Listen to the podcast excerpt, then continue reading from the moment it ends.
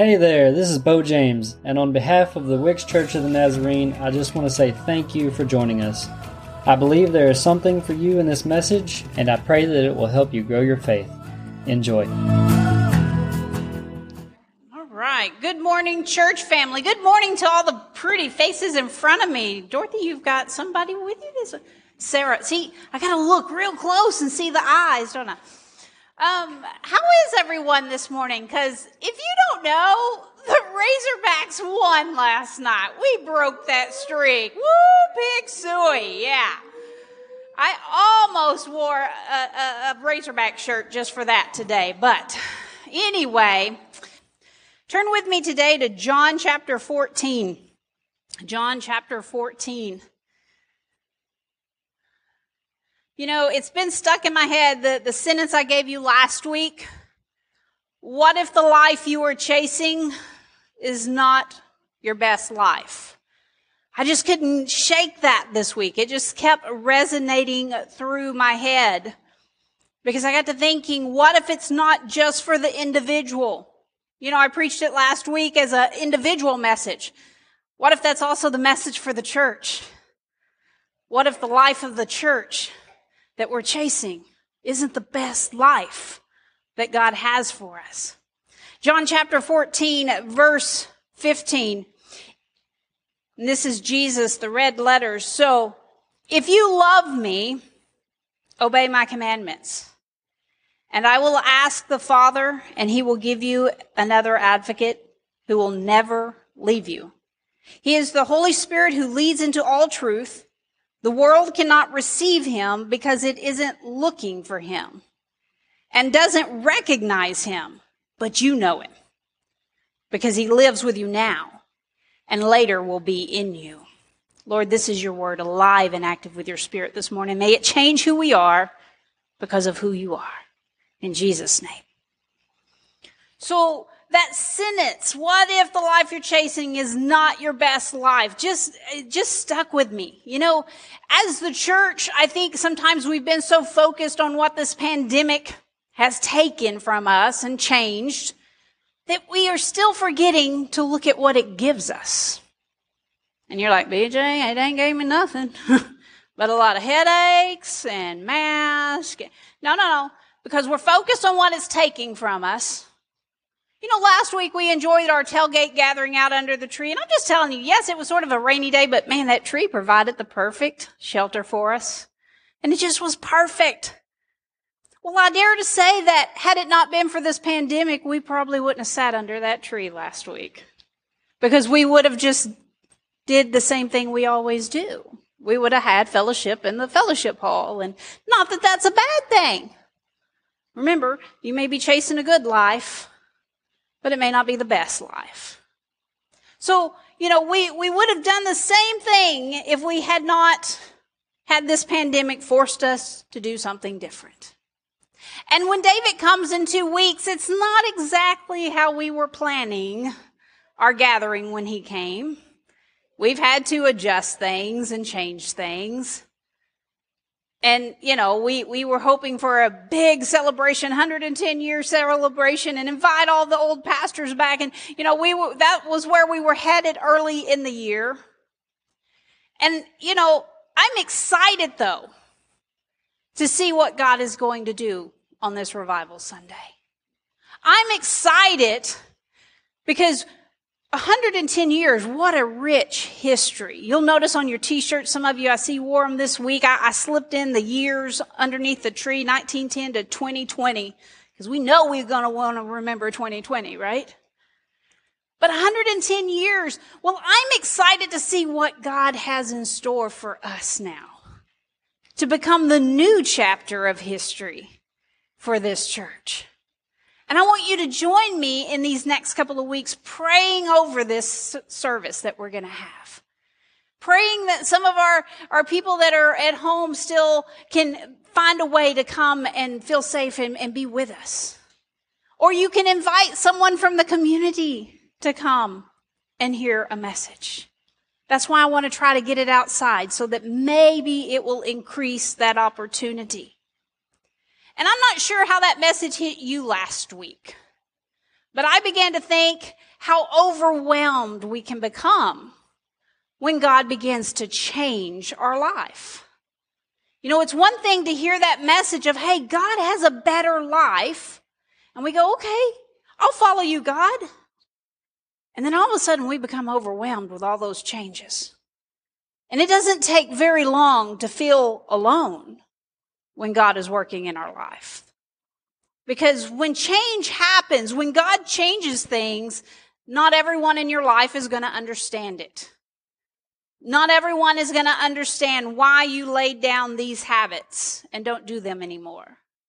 Not everyone's going to understand why you had a pretty good plan. Why are you going this way now? So in our scripture today, what I want you to catch on to is you are not alone. We have an advocate. But now notice in verse 15 and 16, it says, this is like a covenant.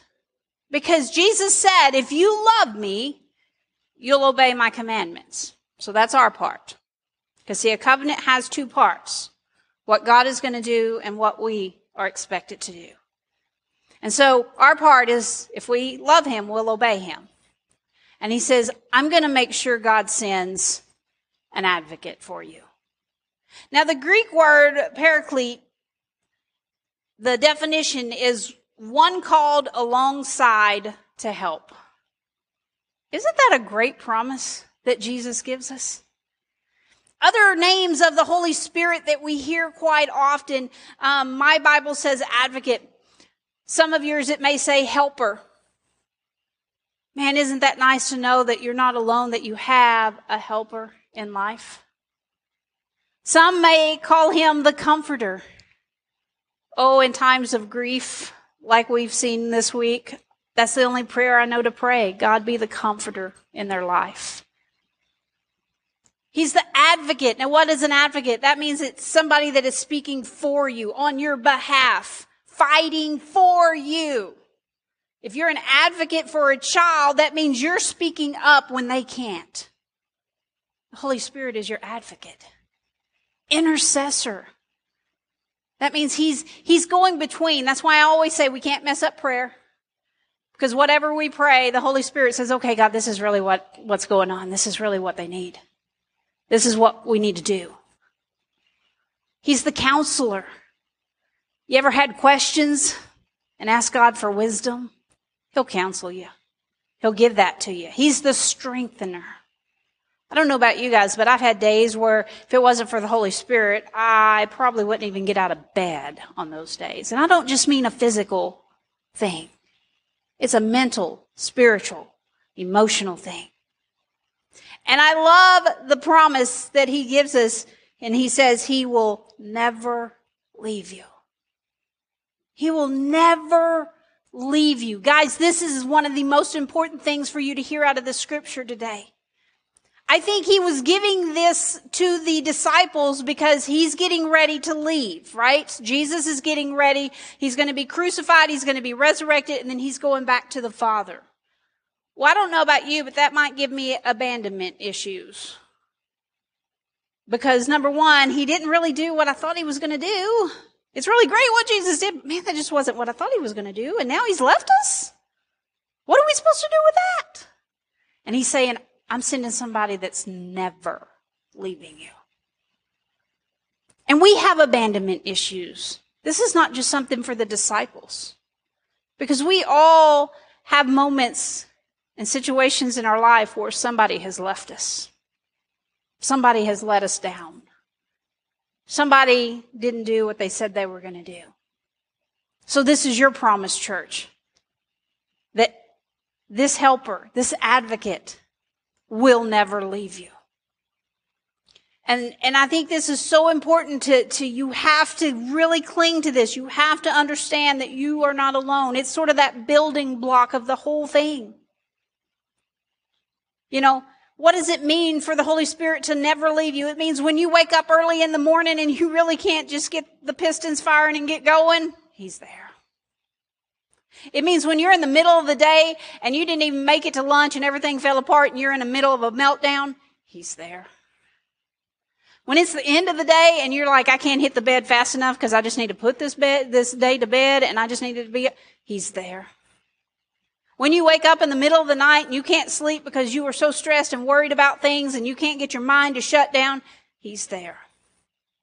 That's what it means for the Holy Spirit to never leave you. It's not just sometimes, it's 24 7, 365. He doesn't take a day off. You know, one thing that really excited me about this message today was because, you know, we talk about Jesus. That's the focus, Jesus, and He saves our souls. Sometimes we forget to talk about the Holy Spirit. And you notice I keep saying He, He's a person, not a thing, not an it. I think it's also very important. I love to talk about the Holy Spirit in October because everybody's all jazzed up about Halloween. Right? Well, those are the wrong spirits you need to be dabbling with, just for one. Don't open those doors. You need the Holy Spirit. You want to believe in a ghost? Forget Casper. You need the Holy Ghost because he never leaves you. And then he goes on and he says that the world won't know him. They're not even looking for him. You know, Christians, sometimes I think we fail because we are trying to judge a world that doesn't have a clue. Are they messing up big? Yep because they don't know him. And they're not even looking for him. We have to show them. We have to show them what it looks like. And Jesus told his disciples, but you know him. And I'm sure they're thinking, we do? Really? He's like, yeah, because he's already here with you. But notice that word. It says, he lives with you now, and later he's going to be in you. Do you see the difference of what we have that the first believers at this time didn't have? Because when we come to Jesus, the Spirit comes in us. They're still waiting at this point in the story. They haven't felt that inside part.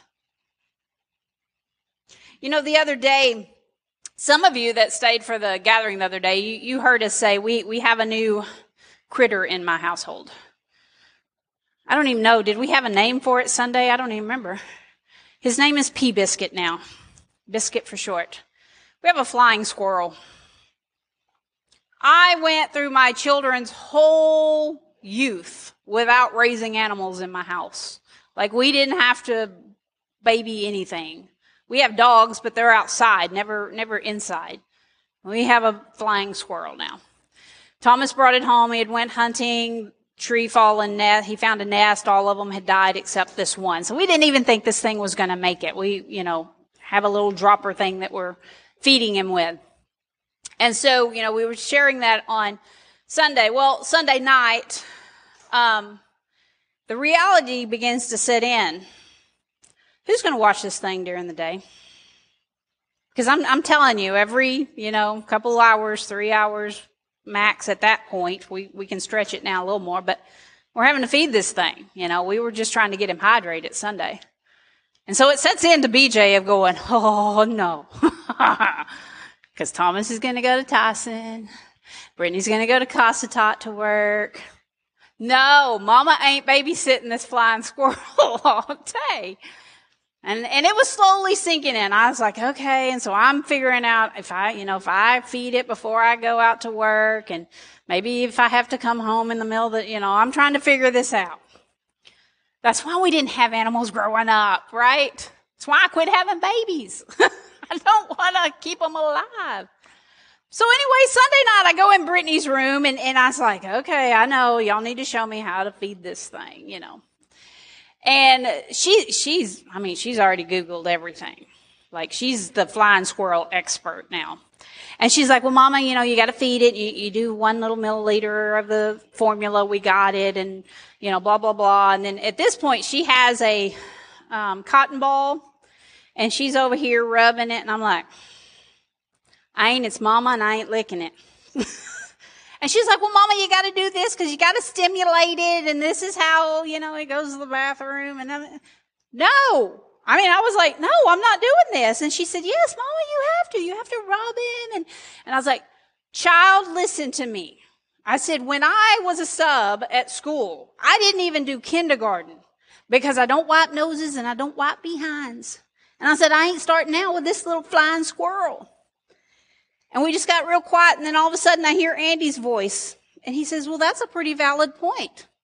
And I was just like, cause I just got through with this whole rant and rave about I ain't wiping behinds, you know, and here I didn't know Andy was on FaceTime with Brittany sitting in the chair in the room. And I was like, oh, I just ducked my head. He thinks it's hilarious now, but I was so embarrassed. I was like, sorry, Andy, you just heard my rant and rave about this, you know.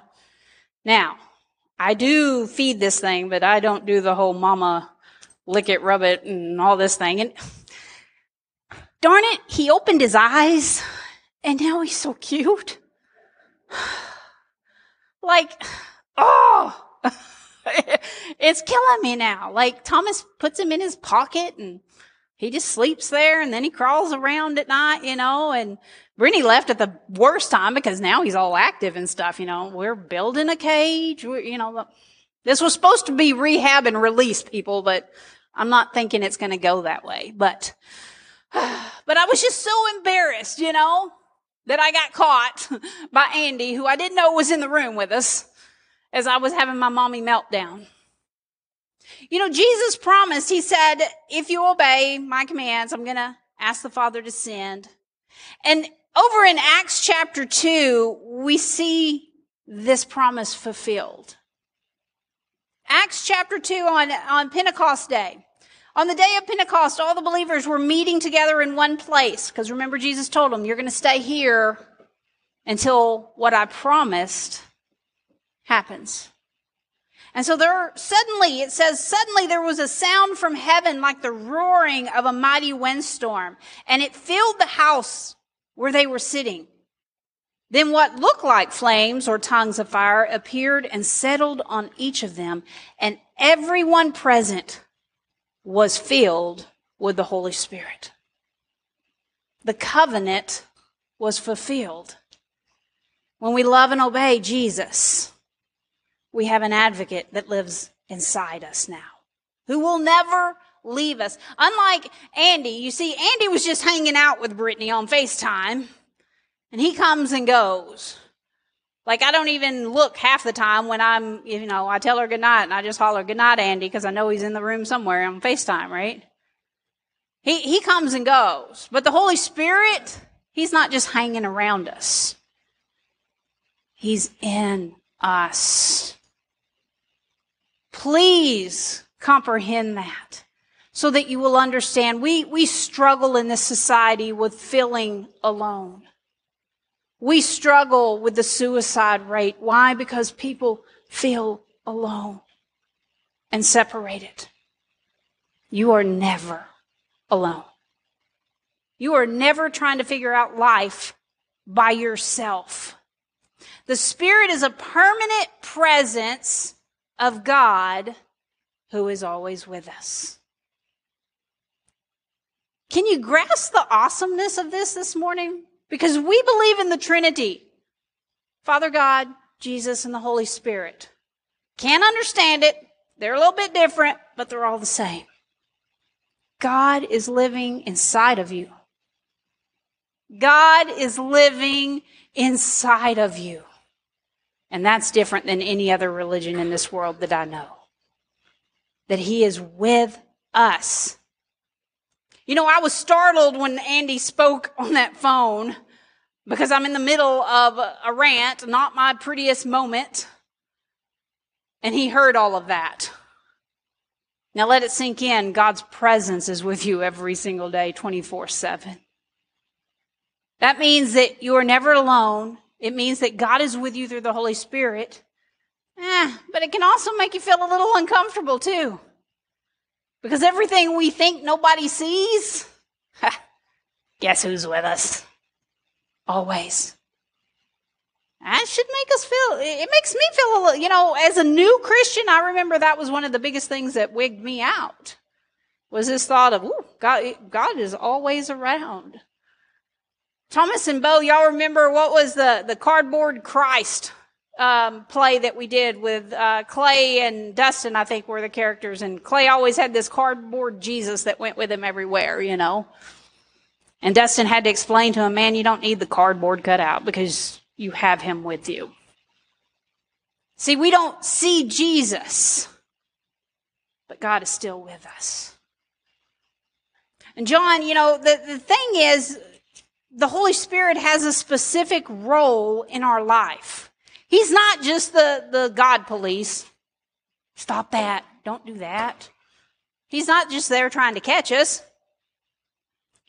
If you look on over still in John 14, verse 25, Jesus is telling them all of this stuff and he says, I'm telling you these things now while I'm still with you. So he's talking to his disciples. He says, but when the Father sends the advocate as my representative, that's the Holy Spirit. And he'll teach you everything and will remind you of everything I have told you. Wow.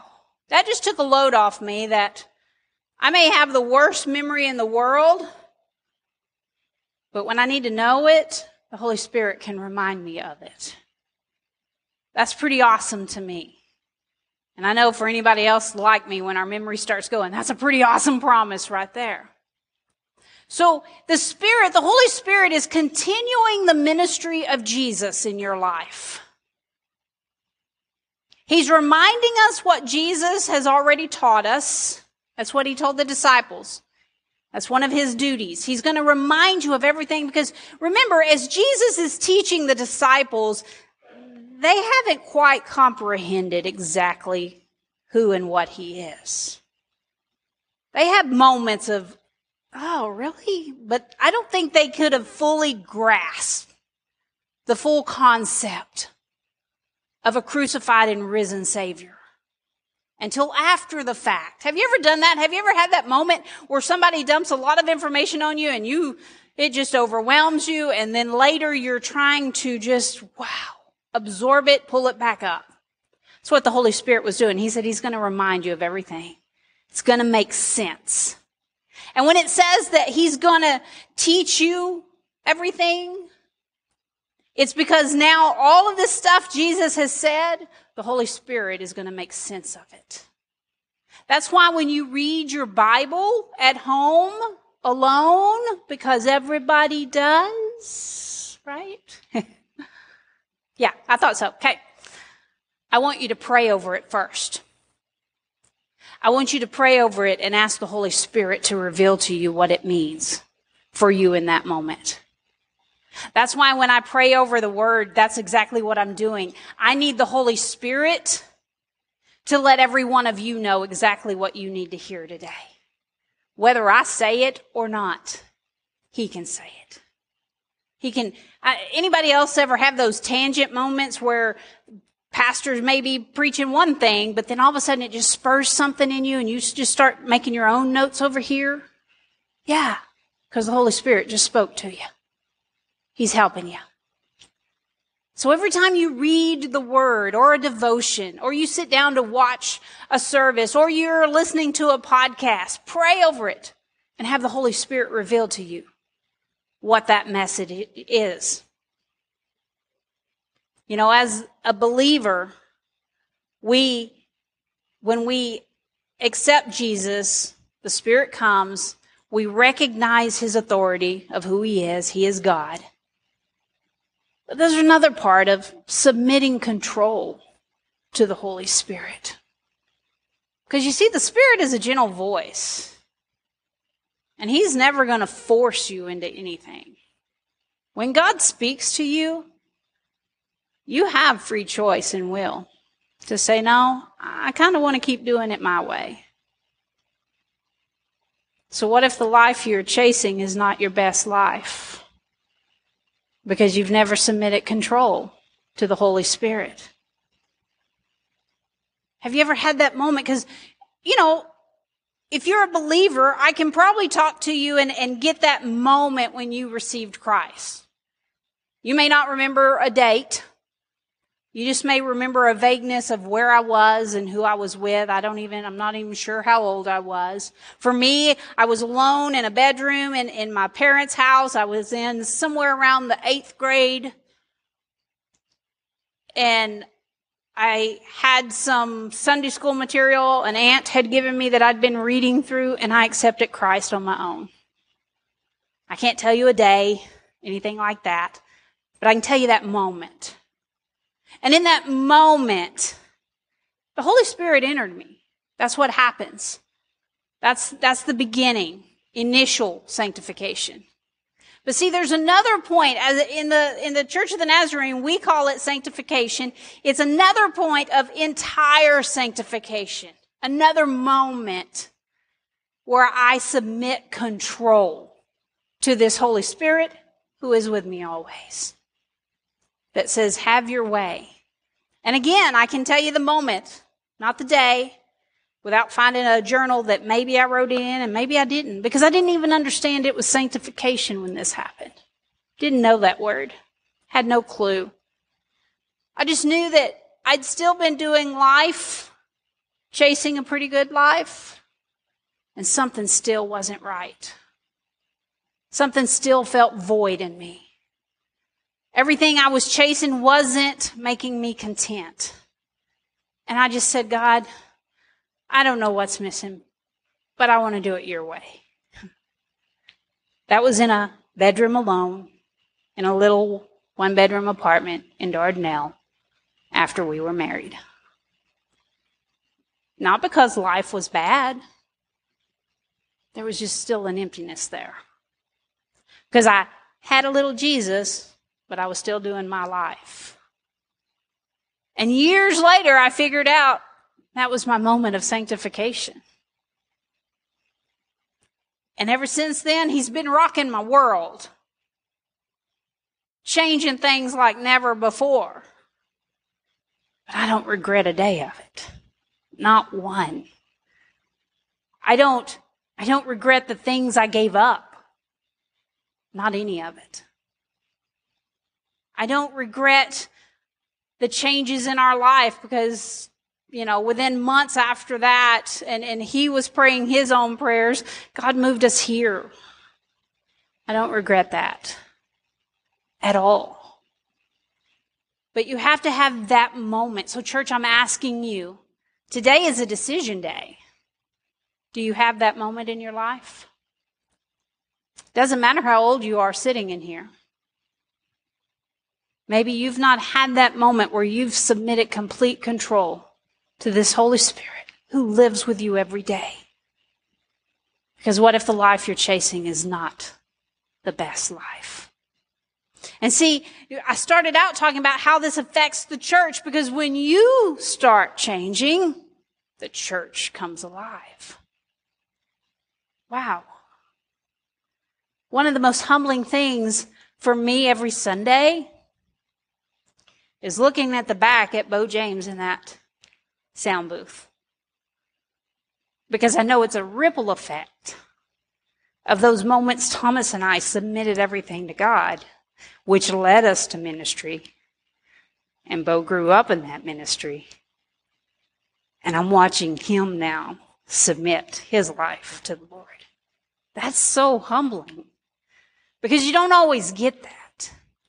Please understand, most of the service we do for the Lord, we may never know how it ripple affects people till we get to heaven and we begin to see. You may not. But watching all of these kids, they'll always be kids. Even Seth is a kid. Seth, my favorite memory of you is with my nephew. I think y'all kicked a hole in camp ceiling one time wrestling. Yeah. Thomas is back there going, uh, huh? Huh? Yep. Because when he asked my nephew, he's like, How in the world did y'all kick a hole in the ceiling? He's like, We was wrestling. okay. y'all will always be my kiddos. John White always says, Keep calling me a kid. I like that. but it started with a moment where I said, God, you can have everything. And that little small voice becomes louder and louder in your life. The more you read this, the more clear that voice becomes. But you got to have this. You got to have this. Stand with me, church. Right where you are, that's your pew. At home, right where you're watching, that's your pew this morning. And if you cannot tell me what that moment was that you submitted to the Holy Spirit who lives in us, who will never leave us, today's your day.